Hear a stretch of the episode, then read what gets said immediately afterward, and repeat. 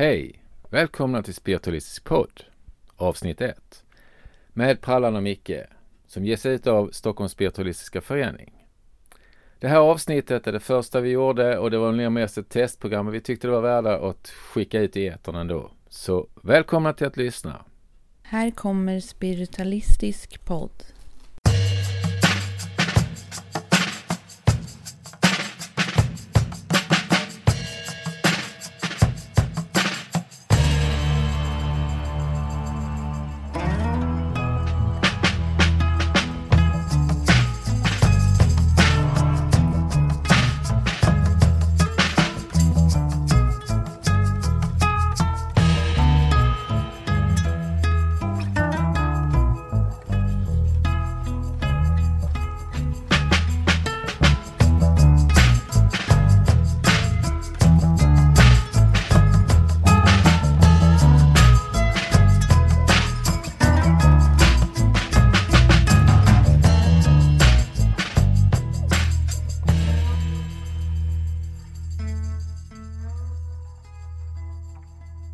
Hej, det här är Spiritualistisk podd med Prallan Alsten.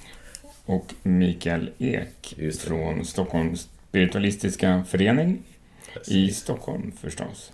Vi ligger på Holländargatan 25 och har program vår och höst och vinter. Och vår hemsida hittar ni vårt program på Stockholms Spiritualistiska Förening. Det är bara att söka efter det så hittar ni hemsidan. Och vi finns också på Facebook.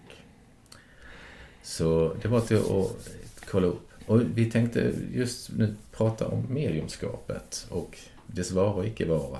Och vad vi har upplevt och vad man känner och vad man har råkat ut för. Men vi kan ju börja och eh, kanske presentera våra egna öppningar i hur mediumskapet öppnade för sig för oss. Eh, vad var det som fick oss att bli intresserade av någonting man inte kan se och ta på? Jo, det låter ju bra. Oftast börjar det väl oftast i barndomen många gånger. För de flesta. Inte alla, men för det, för det mesta. Och för mig var det väl oftast så mycket hände i barndomen. Som man sen låste in för man tyckte liksom att det var jobbigt eller man kändes lite underlig. Och jag vet inte hur det var för dig, Micke? Jo, dig? alltså i barndomen, ja, det var mer i tonåren som jag upplevde att andra, alltså jag tänkte att andra kunde läsa mina tankar och förstå så mycket om mig, men det var ju mer att jag kunde förstå och läsa av andra så mycket, så att jag trodde att alla hade den känslan av att Eh, man upplever så mycket mer än det man kan ta på och eh, se. Och det där blev ju faktiskt jobbigt eftersom jag hade ingen förståelse för att ja, det var ju i stort sett bara jag som hade den upplevelsen. Men då kände jag mig också väldigt ja, genomskinlig faktiskt. Mm. Ja, jag, jag, jag har ju i princip nästan samma upplevelse. Alltså, man kände sig... Man trodde alla visste om allting om mig själv. Va?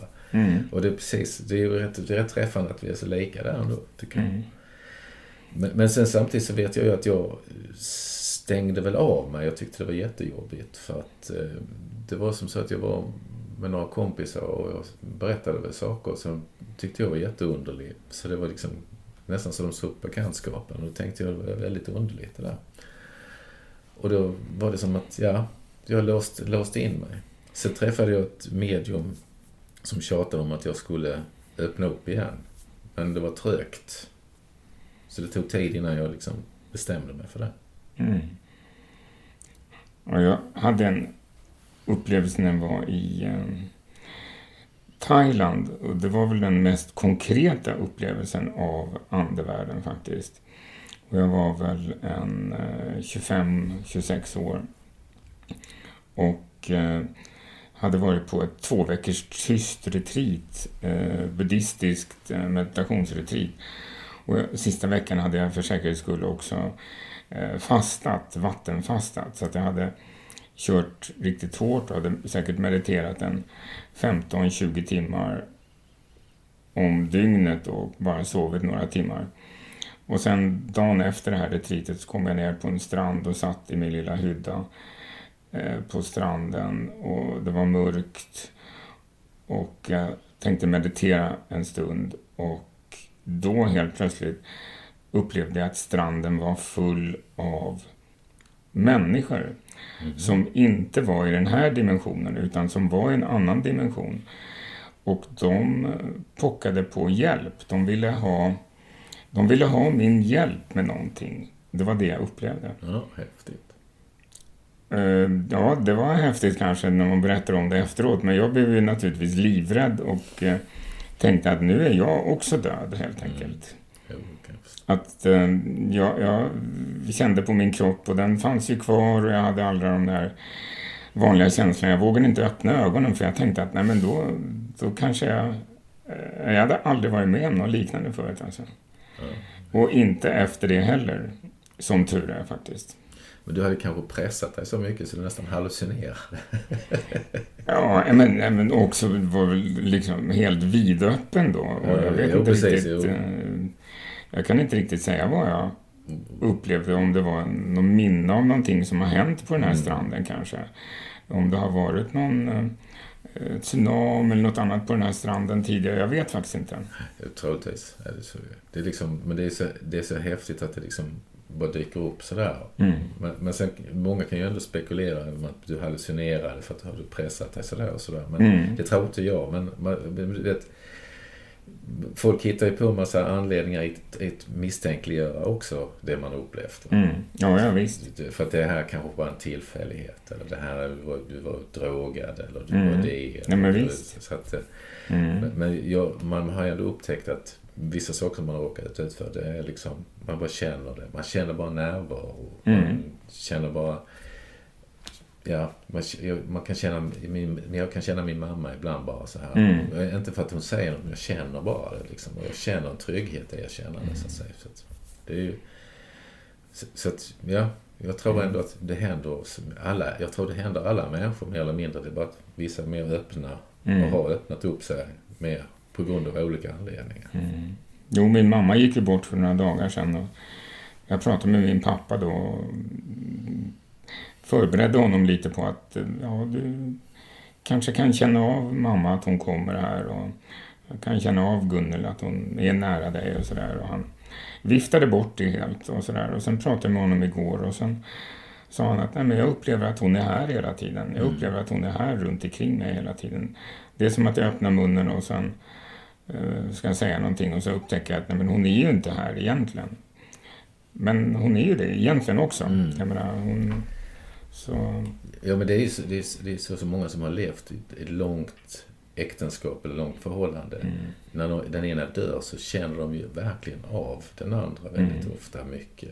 Och det ser man ju mycket i filmer och sånt där. Att de mm. sitter och pratar med dem mm. som personer. Alltså, det, alltså var kommer det ifrån? Mm. Det, det, folk måste ju upplevt det, måste mm. känt det, måste ju ha känt det så starkt. Så därför de beskriver det. Men mm. många författare skriver ju också mycket om sånt här mm. andligt och som, som upplevs nära. Mm. Isabella Allende, det finns massa andra författare som liksom är där nära mm. och ser det här, känner det och beskriver det också. Mm. Så det kan inte vara så mycket påhitt som många tror. Och sen Precis. Och jag tog inte upp andlighet, alltså jag tog upp andlighet men efter den här upplevelsen mm. då. Men det var inte mediumskap som jag tog upp alltså, utan jag höll ju på med medium, mediumskap för i början på 90-talet och gick på kurser och sådär. Mm. Och då sa alla de medierna jag gick till att det här borde du göra, det här skulle du kunna vara bra på men det, jag trodde inte på mig själv och det är väl en av de vanligaste sakerna inom den här världen, att man absolut inte tror på sig själv och man inte vågar, ja. eh, vågar testa och sådär.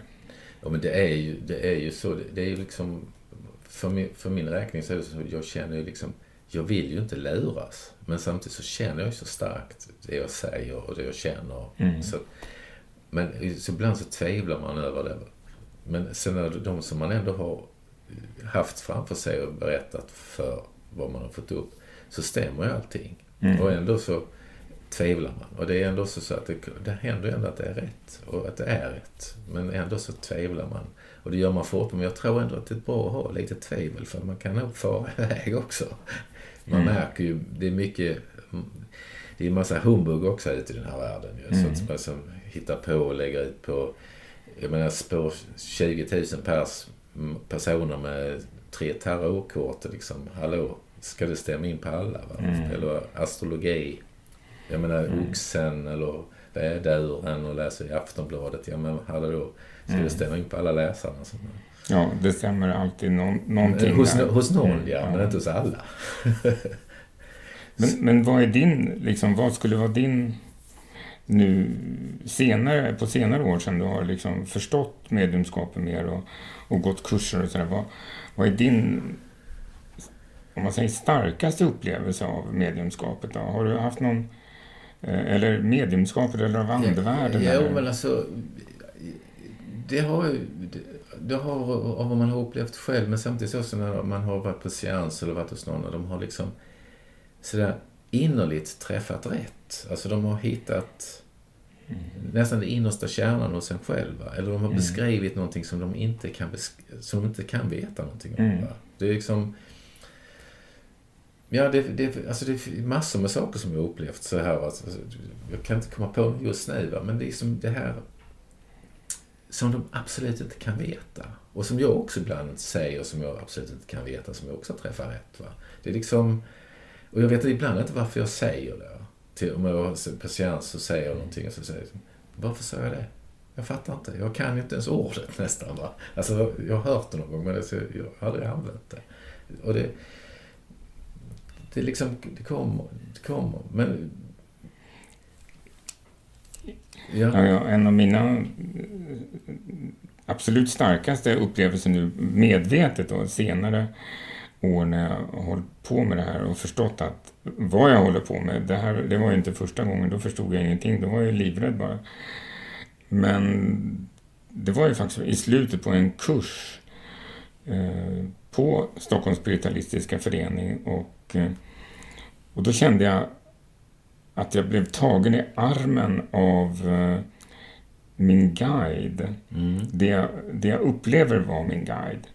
Och uh, ledd, jag, jag, kände så tydligt att han höll mig i handen eller i armen och ledde mig genom en plats eh, vilket var ett eh, kloster, ett gammalt italienskt eh, kloster Eh, på, ja, det kändes som 15-1600-talet någonting.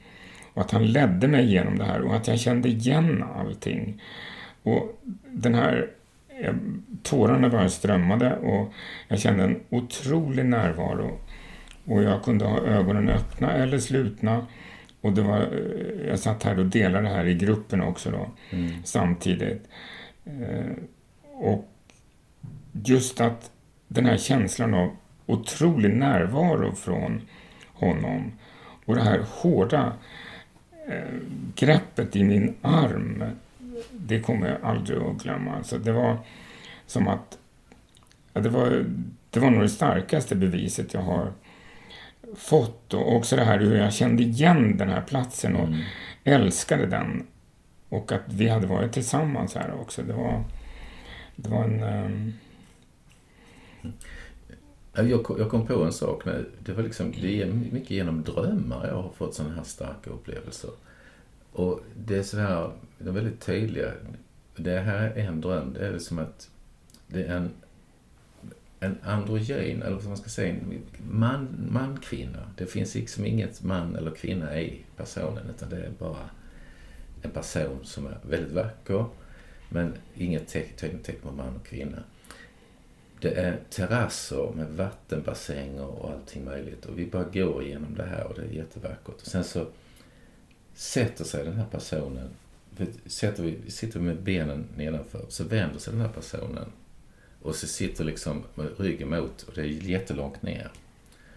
Och så bara tittar personen på mig så, så här, och så bara faller de baklänges. Och tänkte jag verkar väldigt otäckt. Men sen tänkte jag, du måste våga. Du måste våga vända ryggen till, du måste släppa taget. Och det var, det var ett tydligt tecken för mig att släppa taget. Alltså för att, just för rädslor, att inte våga. Va? Det var så ett tydligt tecken. Och det var, så, det var så klar dröm, det var så vacker, det var så exakt. Det var liksom så här. Och jag drömmer inte ofta, det är sällan jag drömmer. Men när jag drömmer så är det sådär wow. Och den här personen har kommit fram bara mitt så här när jag blundade en gång och satt och mediterade så bara fick jag det här ansiktet framför mig. Och det är så vackert. Då blir jag så tagen av ansiktet. Va? Men jag kan inte säga vem det är eller hur det är. Men alltså det måste vara min guide också eller någonting. Va? Men det, och det är genom drömmar. Så jag menar, drömmar kan man göra allt och drömma allt sådär tydligt. Men det var så klar och exakt. Va? Så det var vackert. Mm. Ja, jag hade en dröm faktiskt nu. Eh, igår morse med min mamma som eh, som dog ju för några dagar sedan. Och att hon inte varnade mig, men hon, hon gav, gjorde mig varse på en sak. Mm. Och det var precis, jag vaknade precis med den här eh, att, att ja, det här är någonting jag ska se upp med och vara extra försiktig med. Eh, och jag upplevde verkligen att hon gav mig den här informationen väldigt direkt. Alltså. Så att, eh, det är väl det, det, det, tydligaste som jag har haft med henne att göra just nu faktiskt. Men just den här drömmen, man är ju vidöppen i drömmen. Och, och särskilt om man då lyckas vakna upp direkt och på ett lugnt sätt och kanske behålla också just det här med att man behåller, inte öppnar ögonen utan fortsätter ligga kvar i sängen. Och, eh, förut hade jag en sån här um, eh, di diktafon mm. liggande vid sängen. Så att jag kunde eh, memorera in, alltså prata in drömmarna mm. när jag vaknade mitt på natten. För att annars visste jag att de är borta när jag... Och, och, hade jag då den här diktafonen då, då kunde jag... Då fick jag in drömmen där och, och sen kunde jag somna om och behövde inte tänka på det mer.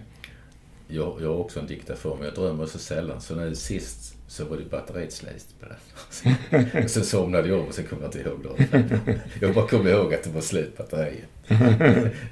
så, så nu får jag ladda, sätta i batteriet. Men det är så typiskt. Man planerar men ändå så misslyckas man någonstans. Jag tror jag hade ett block också. Då skrev jag med stängda ögon. Skrev, och det blev inte så snyggt men, men jag fick ändå ner det viktigaste. Jag har ju också skrivit ner drömmar, men jag kan inte läsa vad jag skrivit. det går inte.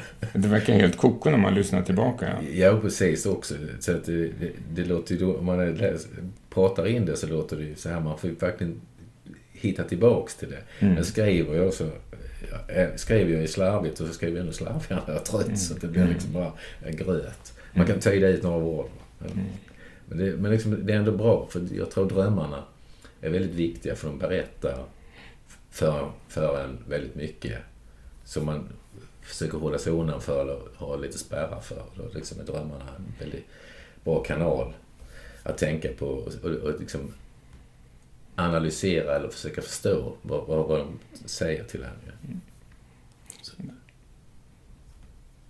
Jag tänkte bara om vi ska vi bryta och lyssna bara och ja, testa? Ja, vi ska bryta tysta. Vi kan bara säga så att Eh, vi hör av oss igen senare, längre fram, för Stockholms specialistföreningen. Vi ligger på hemsidan, vi kommer till att ligga på flera ställen. Så tack för att ni lyssnade.